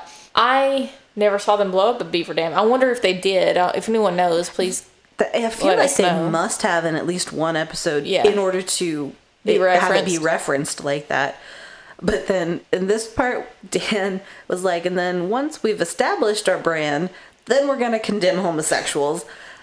And I was like, oh, because that's what I remember when that happened. Do you remember when that happened? Yeah. And it was like a big thing. It was a big deal. And I think that's when they kind of really started losing popularity. I think they. I don't know if they canceled the show after that. I don't. I don't know. It might not have been immediately after, but I, I feel like it was because of that because that started going downhill. I love that they just kept with it though, because Dan said, "But but it's okay because." And then he just keeps going with it, and then they admit, "I really don't think any of this." They just looked like they had fun, and I wanted to have Yeah. fun. Katie says that has lawsuit written all over it, which makes me wonder if they got sued. I didn't follow that story closely enough.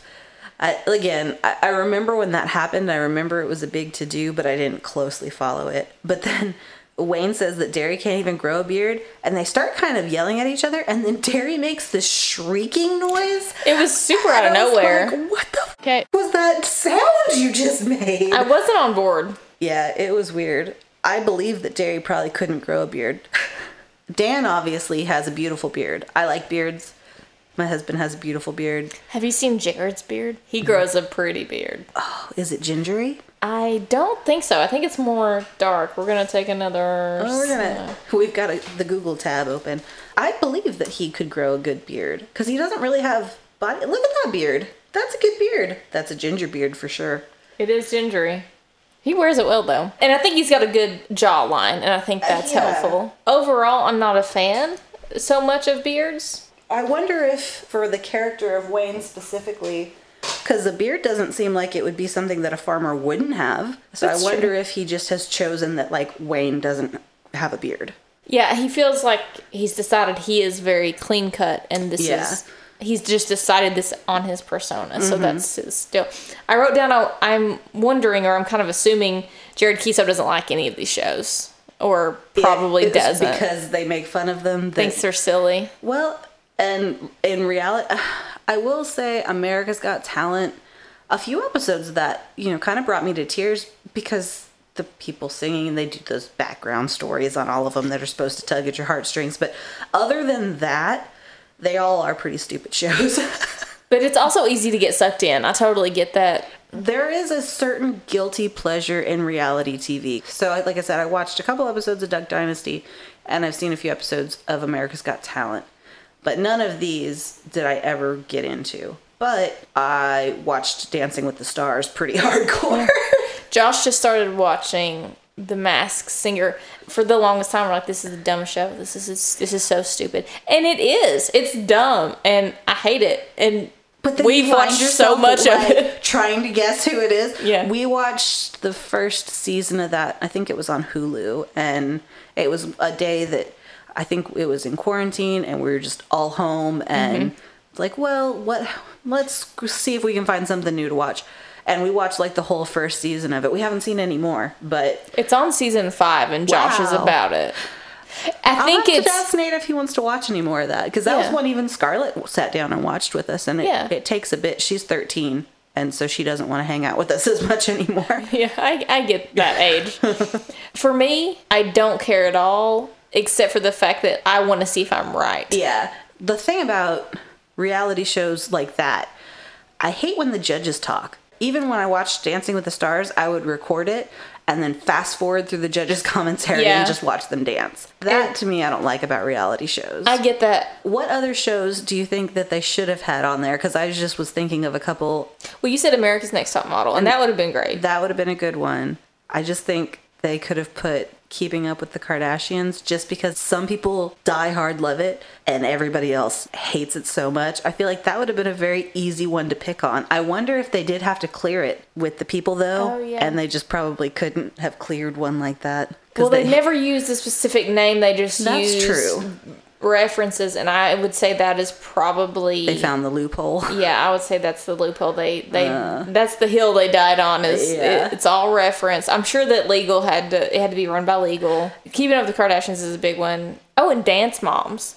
That's one. That's a big one too. I've never watched it either, but the Dance Moms one seems mean. it's very Um, intense. Yeah, as much as Wayne doesn't like kids, I don't want to see kids getting yelled at and like their feelings hurt. Maybe I'm a bit of a coddler. I don't know. I don't like to think that I am, but I also don't want to scream at children Yeah. for not being perfect. I that just doesn't do it for think me. that the Glen thing, I made a note earlier. I thought that he was a good persona of a stage dad or mom. Yeah, I could see that. Getting onto the kids, smacking them, kind of yelling at like, "This is all your fault that we didn't make it." Yeah. Even though obviously Glen is the worst one there, making it all their fault. Well, nobody's getting any money apparently. so Katie says, What's the one thing you said this morning we should have done? And Wayne and her decide to have a party. Which his little gasp when he realizes what she's talking about is adorable. What did you say when I told you that Uncle Eddie died? I say he's a good guy. The other thing? I say he's a real good guy. The other thing. He'd want us to have a party. He's So cute. so, excited. It's his inner child coming out, but it's nowhere near as annoying as Derry's. It's straight up so cute. It's excitement that he can't help Yeah. let out. So they decide to have a party. And that brings the community together. I mean, the community party, everyone coming together, I think that's a good idea. Uh, did you notice though that Bonnie's there, but the McMurrays aren't there? I did not notice that. Hey, I noticed a little detail Megan didn't. What? She's well, the- I, I did a count, but I didn't even I didn't write down or notice who exactly was there. But I wonder if that was just a day they weren't shooting. Uh, maybe yeah, because I was like, okay, well they'll have everybody who pitched. You would But think. yeah, but no. Uh, unless I missed them, but I I watched it a couple of times, and I'm pretty sure that none of them are there, except for Bonnie's there. I counted thirteen people there, Okay, but that I did better. not n- notice who exactly it was. At first, I thought tall guy Jim Dickens wasn't there either, but then he popped up in the background. I was like, okay, there he is, but he's kind of easy to see. They toast Uncle Eddie at this party that they've decided to have, and that's them putting the money back into the community in the most appropriate way they've decided. The most Uncle Eddie way. And Daryl reports after the whole little font at the bottom says they, didn't, need a bar. yeah, because they say a couple of times we need a bar in this town since Yeah. uh, Modine's is still burnt down. After watching it for you know the second time for the podcast specifically, they're talking about a bar in the beginning, and so I realized immediately they laid the groundwork up front for this to be what they pick later on. And then Derry says they're out of beer, and Katie says five thousand worth, and yep, So I did some beer math. Okay. Because five thousand dollars worth, and then like you said, there's thirteen people there. thirteen people. So I wrote so five thousand dollars worth of beer can buy in Canada a pint of beer is about six dollars. So five thousand dollars would buy eight hundred and thirty-three pints or thirteen thousand three hundred and twenty-eight ounces of beer. I didn't count specifically. I kind of just counted them up on my fingers, trying to think about who was there. I put there was between fifteen and twenty people, so there's even less people than I thought. That would be around 750 ounces a person. So it's not exact math, but that would be 50 beers a piece if they're pints. But if they're drinking 12 ounce glass bottles, that would be over 60 beers a person Holy shit! to go through $5,000 I don't know how you all put them back, but that would lay me out. And okay, so even even if they got good quality beer and it was double the price, that would be still over 30 beers a piece, yeah. which 30 beers would I don't know that I've ever drank 30 beers in one sitting. That's a lot of Okay. Yeah, beer. that's a lot. And it looked like that it was just for the afternoon. I mean, it's not like they. and it wasn't the whole 5,000 people in Letterkenny. It was the the 13 people that were there. I did not really math, but I wrote down a few things that I saw. I think they spread that 5K over a few different things because they had the grill there. Okay. So they had the grill, and I'm assuming meat. There was boxes that kind of looked like pizza boxes, but when I looked back, I thought, well, that's probably like meat was shipped. Yeah, I was Like sometimes you can or buy something. like bulk steaks. Like you see those Yeah. little stands set up on the side of the road. Yeah. That's like twenty ribeyes for twenty five dollars or something like that. And we know they're into their meat, so those were there. There was a big box of cigarettes. they must have gone to the reservation. There was four kegs. oh my god. There was seven boxes of puppers, boxes. So I don't know how many are in a box because it was like, Like a, a- yeah. like a case but bigger in the back of Wayne's truck. And then there was at least two boxes. You know how wine comes in boxes of six bottles yeah. of Gus and Brew. Of Gus and Brew. And then Reilly and Jonesy had cupcakes, so I'm assuming they were Oh my god, that's adorable. Yeah. I missed that. No. Yeah, Jonesy was trying to feed Reilly a cupcake. It was adorable. Anyway, so cute. Either way, even if they included food in this, $5,000 for a party for 13 people, even if they all ate a steak, is a lot of alcohol. It's a lot. And And, none of them even seem drunk. I know. Do you think two boxes of Gus and Brew would, would be okay for 13? Well, I don't know. I think So, my if it- ratios are off because they seem to be hitting them so hard, apparently. like, if there's six in a box, that would be almost an entire bottle per person, which True. that's a lot Okay. I don't know the last time you drank a full on bottle of liquor. I- it's been literally years. I think that I used to get a bottle, and not a huge bottle, like vanilla vodka. Mm-hmm. And I would take that to a party at Nate's house and just mix it with stuff. And it would still probably take me two parties to go through it. I could see that. Bonnie's here and she's helping serve the Gus and Brew course shots. And I think it's really cute because Wayne says, Thanks for helping today. And I thought that was really sweet. Yeah. And she gets her promise of the next jamboree, she gets a dance. This girl, she almost reminds me of Stewart with Wayne. She's just trying so hard. She just wants him to like her so badly. She's such a pretty girl, and she could probably literally date anybody in the town except for Wayne, apparently, that she wanted to. That she wants. And it just it makes her come a little desperate seeming like he's just not that into you. And he I don't know why he's not, but for whatever reason he never really seems very into Bonnie. Like she doesn't really phase him the way that she does everybody else in Yeah. town. It hurts my feelings for her because Yeah. I, I get it. I've had a Wayne and Uh, yeah, I think we've all had a Wayne. everybody's had a Wayne. yeah, that one person you just want to notice you. I like the little tiny solo cup shot things that they have. Those are cute. Yeah. Oh, so was it Gus and Bruce? Because when I saw it, I immediately went to Jello shots. That's just the Delta in me coming out. But I think, well, but it makes more sense if it's Bruce. Yeah, I think it was just shots. Jello shots in those little things, I think, are more difficult because, and this is me coming off of Bachelorette weekend again, and where we had a lot of Jello shots.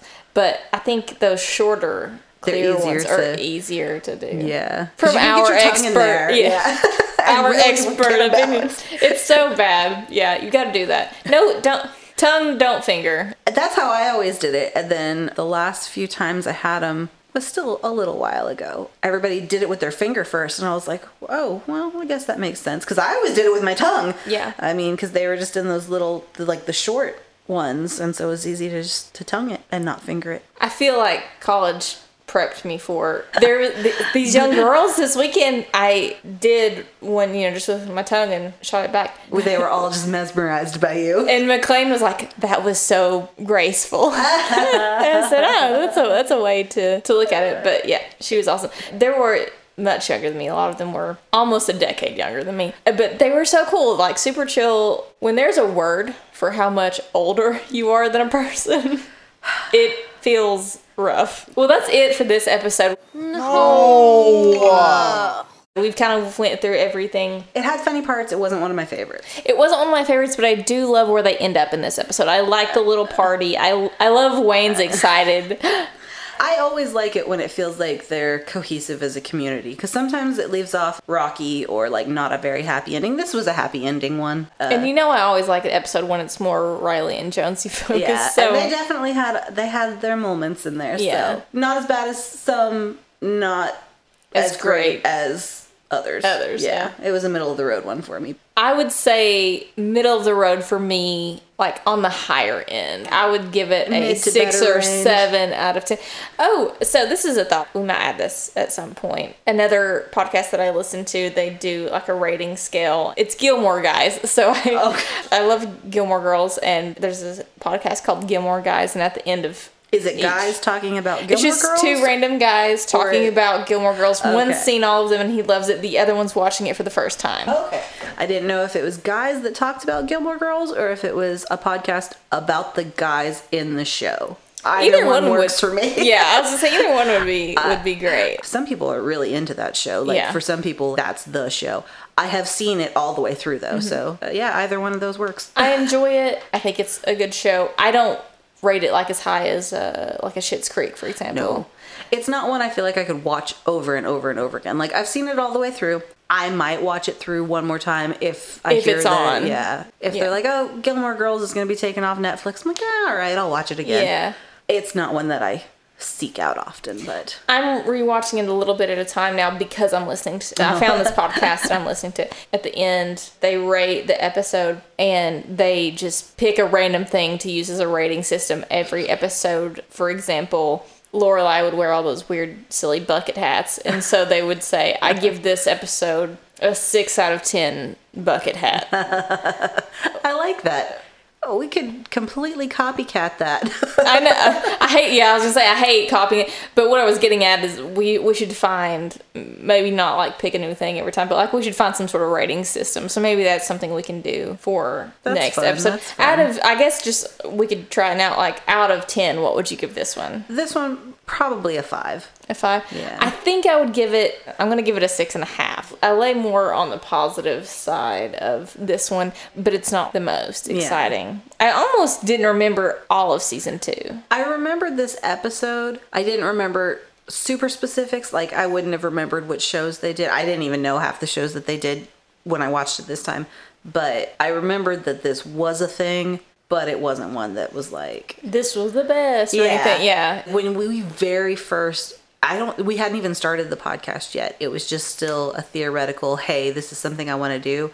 Would you be interested in in doing an episode with me? Oh, yeah. Okay. Well, well, think of what your favorite one from season 1 was and we'll do that. Immediately it was the birthday party one. This would not have been Even on a radar. Yeah, it wouldn't have popped out at all for like, yeah, that's my favorite. But again, I don't have anything against it. It wasn't bad. Yeah. If you ever listeners, if this is your favorite episode, call or call in. we do have an option now. If you listen on Anchor, you can leave a voice message for us. I was gonna say, oh god, don't let people call in in real life. That will up my anxiety No, no, so no. bad. we have an option now, uh, and it's just Voicemail is perfectly fine. for Anchor. You can leave us a voice message related to the episode or future episodes. Or if you want to argue and say, "Hey, this is the best episode and this is why," just log in. Anchor is it's free to listen to, but also that's the only place that we've got that voice message option. So you can do that. Also, find us on Facebook. We have a Not My Forte Facebook. We are trying to be a little bit more active on it right now. It's just mostly, hey, you know, we'll put the Spotify link up, or hey, this is Tuesday, our episode's up. I think we put a sandwich update mm. on there. What's that? We're all about sandwich updates. yeah, sandwich update. What's the scoop? What's the scoop? I only have two little things. I got on a Yorkie hole. That didn't come out right. I got on a Yor- a Yorkie. What is it called? What, what am I trying to say? When the leg grip thing that he does? No? What? I went down a black hole, The rabbit hole. a rabbit hole. That's what I'm, that's the hole. Yeah, that's the That's hole. I the hole I for. want. I went down a Yorkie rabbit Don't hit hole. the wrong hole, Megan. That's not a happy surprise for anybody. Yes. okay, so Yorkie, his name is Stephen Husser or Hooser. I don't know how it's it's H U S Z E R. He is 37 years old. hey. I know, not too far off. No, no, we're pretty close. He's I from- normally don't like older men, but I can make a two year. But hey, he's gorgeous and he knows it. He, yeah. I mean, not that I can go out with anybody right now, but You're a little locked down I'm right now, bit- Amber. Yeah, kind of made a commitment there, but I don't know if I could date a guy that was so much prettier than me. I Because think it would be a problem. He's. I would feel insecure constantly. He's so much prettier than me. That has to be a problem for his life. One, prettier than you, but also, uh, you know, everybody else is lusting after this person that you're with, and I don't know if I'm secure enough for that. So he's from Saskatoon, Saskatchewan. I just wanted to say that. there was no need to say That's it. so. What a fun name. I know, but like that's a fun thing to say. Sounds exotic. And I wrote down a few things that he's been in, slash one thing that's coming. He was in, he's a big Hallmark staple. Damn, I gotta get into Hallmark movies, I guess. I guess. And I think maybe Hallmark has like a production company up in Canada or something. they I feel do like a lot of those like mountainy, snowy town. this is a Hallmark movie. It's called Time for Us to Come Home for Christmas. She almost was like cringing as she had to read that. It's like, okay, I'm kind of it is like- it's long winded. It's like this was a working title and no one ever came back and fixed it. yeah. It's time for us to come home for Christmas. That's not catchy. I feel like they could have just called it like They've- it's time. That could have been significantly shortened. Yeah. Anyway, he's in it with Lacey Ch- uh I know who you're talking about. Lacey Chabert or Chobret. I don't I know. don't know how to say her Maybe I'm name, trying to I make kn- her fancy. I'm trying to put an asterisk at the end. I know who you're talking about, though. mean Girls, Yeah. What- Her father invented toaster strudel. Yes. I know who you mean. That's the best way to uh, describe it. Yes, that's who she will forever be. So that's a Christmas movie. He's been in several. There are even several recent Christmas movies. He was Pax on Supernatural, and that was in 2020. Okay, see, I haven't seen the last seasons of that show. I think I have like two or three at the end that I haven't watched, so I haven't gotten to him yet, but I will. There's a TV movie called Cooking Up Love. I'm sure it's Hallmark. Sounds spicy. it sounds exactly like you think it was. is gonna be. Oh my god. And then Christmas in the Rockies. I don't know if TV I've heard movie. of that one or if it's just such a generic sounding title that I've heard something similar. He's gonna be in a crime movie. It's in pre-production right now called Serpentine. It didn't really have a lot of notes on it, so I'm not sure Did what it's say it was a about. crime It says movie? it, it's a crime movie of some sort. okay. So keep an eye out for that. He's really he's clean shaven in a lot of these Hallmark type movies, and I don't find him as cute with his shaved face. I think Does he have a beard in Letterkenny? I'm to- Yes. Huh. Oh, you don't. Re- I- We're gonna get off on a beard tangent this I'm time. all for looking at the bearded pictures of bearded men. I prefer Josh clean shaven. I think it looks. I can't better. picture Josh with a beard, but maybe that's because I've only ever seen him clean shaven. I love Nate's beard. He trimmed it like six months ago. Did it make you sad? Well, yeah, because he kind of messed up and then he had to trim it like really. Oh, hang on. Okay, yeah, like It's more of a scruff. yeah. I was gonna say, I not. Yeah, I mean it's it's a beard, but it's a very short beard. Yes, a very trim, contained. Holy crap! That yep, that Yep. one. But he doesn't. I don't like his. I don't like his face as much. Look, he has a beautiful face. I like his face. You have a great face. I just, I think it looks nicer with at I least just a little bit like, of the scruff. scruff is very nice. Is there any of him clean shaven? What's that long ass title? Time for it's time us for us to come, home for Christmas. home for Christmas. Oh, Hallmark. That's it. Oh, yeah. He looks like a different person He does look like a completely different person. Complete side tangent to our side tangent. Have you seen those pictures of Seth Rogen shaved for that new Yes. uh, Tommy and Pam movie that and I in? still, I, Like- it took, I didn't believe it was him. I know. I really had to look hard at that. I mean, like in Knocked Up, he didn't have his big beard, but he didn't look anything like he does in those Yeah. pictures. He seems a lot skinnier. I don't know. It's don't just like a different his face shape. face- I heard an interview with him one time that said he realized he could change the shape of his face by growing his beard. So that's literally what he's done. Like It he looks like a, such a completely different person.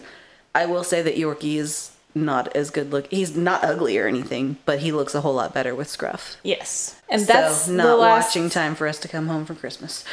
time for us to come home for Christmas. Twenty. I I don't know. I feel like I could just keep adding on to the title as a spoof.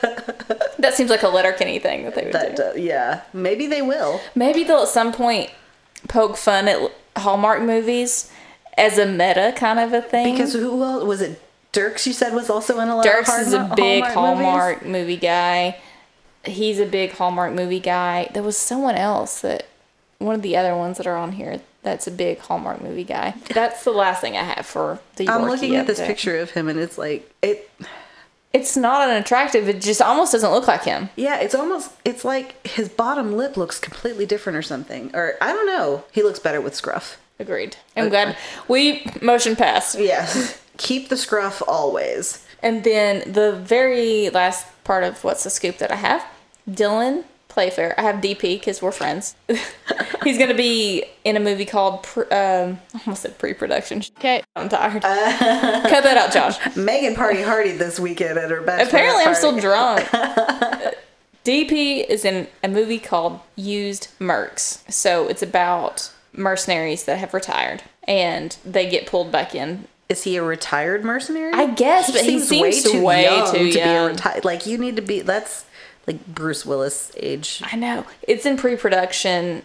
Maybe he's one of the new ones. Possibly, maybe Like, he's one of the guys that's like getting them into yeah. trouble or something. I don't know, I don't but know. it seems interesting. Definitely a different take on anything we've On seen him, do because he's really goofy and silly and Or almost Disney, yeah. family friendly. Yeah, he's Yeah. very Disney. That's what we see him in. I am also curious to see him in the movie his fiance directs. Yeah, you were saying something about that. Whistle. That's supposed to be a very different take too. So I like it when people kind of Branch out. Yeah, so they don't fit a mold all Mm-hmm. the time. this movie's not my taste, but I love to see it. I love to see them branch out, and I think it's probably fun for them too. Yeah, So- to get to do something different. Because as an actor, it seems like it wouldn't be a challenge to do the same thing. It's like Over and over uh, again. my boy Tom Holland doing different movies. Definitely more grown up and definitely not Yeah, Peter Parker. But it's nice to see he's doing all the things. he's doing all the things. well, that's our hot take. This was like a three hour podcast It's today. it's it's a lot. It's a lot this time. Josh is already upset. I, I know, but maybe we can cut this out for our spare parts. I'm telling you, we have like 2 We've got a good- episodes worth already. Well, thank you all for joining us. Check back with us next time. It's going to be the last episode in the old house. We're moving to the new podcast lounge in the new home. Woody woo, I'm excited. Uh, so the first one in the new house will be the St. Patrick's Day episode. Aw, it's the special be- episode. So check back with us next time for season two, episode six. Maybe possibly the season finale. We don't know if we're going to consider it that yet, but we will see you next time. Thank you for joining us. Bye. I'm out. Thanks again for listening to Not My Forte, a super soft podcast. Information is pulled for this episode from letterkenny.fandom.com, as well as Megan and Amber's notes. Music for these episodes is provided by Marc Walloch, and that song is called Rattle and Shake. If you have any questions about this episode, or any comments or insights on this episode or future episodes, feel free to email us at casualjosh0 at gmail.com. That's casualjosh, the number zero, at gmail.com. And remember to put Not My Forte in the subject line.